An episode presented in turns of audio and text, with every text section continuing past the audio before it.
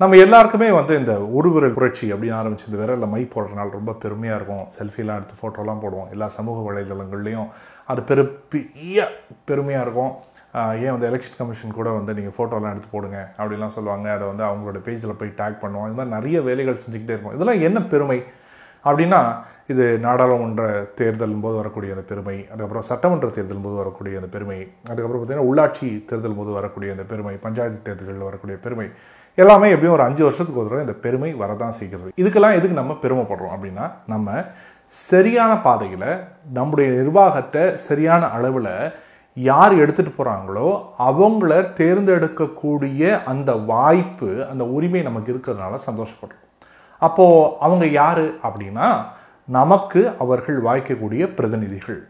அந்த பிரதிநிதிகள் யாராக மாறுறாங்க அப்படின்னா அமைச்சர்களாக மாறுறாங்க. அந்த அமைச்சர்களுடைய தலைமையில் இருக்கிறவர் தான் முதலமைச்சர். நாட்டில் இருக்கிறவருடைய எல்லா அமைச்சர்களுடைய அந்த கேபினெட்டினுடைய முதன்மையானவர் பிரதமர். இவங்களுக்கெல்லாம் மேலே இங்கே தமிழகம் இல்லை ஏதோ ஒரு மாநிலம் எடுத்திங்கன்னா ஆளுநர் இல்லை மத்தியில் வந்து நம்ம பார்த்தா ஜனாதிபதி. இப்படி தான் நம்ம இந்த மொத்த குடியரசுக்கும் குடியரசு தலைவர் அப்படின்னு பெருமைப்படக்கூடிய ஒரு விதத்தில் நம்ம நிறைய சந்தோஷப்படுறோம் தேர்தல்களுக்கு. அப்படி நம்ம தேர்ந்தெடுக்கக்கூடிய அந்த பிரதிநிதிகள்லேருந்து வரக்கூடிய அமைச்சர்கள் எப்படி இருக்கணும் அப்படின்றதுக்காக ஒரு ரெடி ரெக்கனர்னு சொல்லுவாங்க. பார்த்தோன்னா டிக் டிக் டிக் டிக் அப்படின்னு சொல்கிற டிக் போடுற மாதிரி நமக்கு கொடுத்துட்டு போயிருக்காரு வள்ளுவர். குரல் எண் அறுநூற்றி முப்பத்தி ஒன்றில் வள்ளுவர் சொல்கிறாரு கருவியும் காலமும் செய்கையும் செய்யும் அருவினையும் மாண்டது அமைச்சு.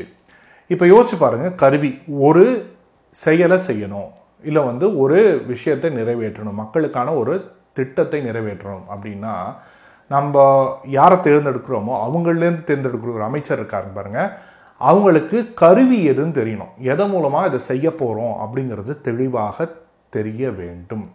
ரெண்டாவது காலம் அறிந்து செய்ய வேண்டும். கருவியும் காலமும். அந்த அமைச்சு அந்த அமைச்சரில் இருக்கக்கூடிய இல்லை அந்த அமைச்சரவை காலத்தை உணர்ந்து அந்த செயலை செய்ய வேண்டும்.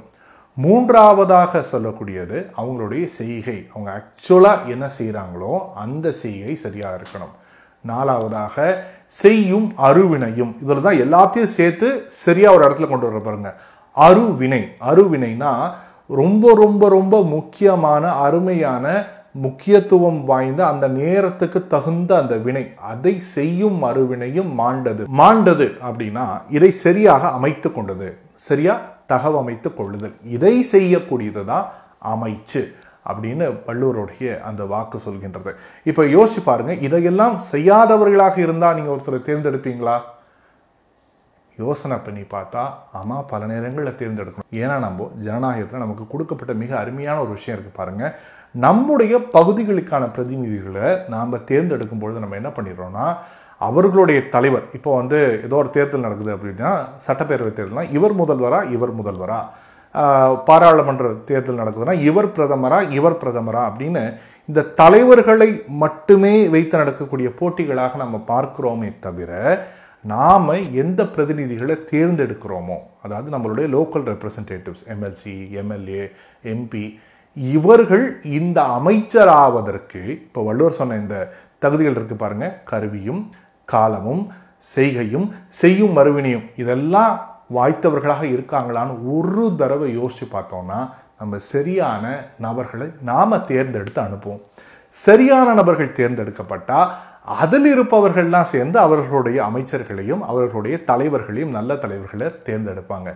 இதில் மட்டும் இந்த ஒரு விஷயத்தில் மட்டும் நம்ம குறைந்தபட்சம் கீழிலிருந்து மேலாக நம்மளுடைய பிரதிநிதிகளை நம்மளுடைய ஜனநாயகத்தை பார்க்க ஆரம்பித்தோன்னா அமைச்சுக்கு வள்ளுவர் ஏற்கனவே நம்ம கையில் அழகாக ஒரு நோட்ஸ் கொடுத்துட்டு போயிருக்காரு. அதை பார்த்து நம்ம முயற்சிகளை மேற்கொள்ளலாம். நம்ம வாழ்க்கை நல்லாயிருக்கும் இது என்னுடைய தனிப்பட்ட கருத்து.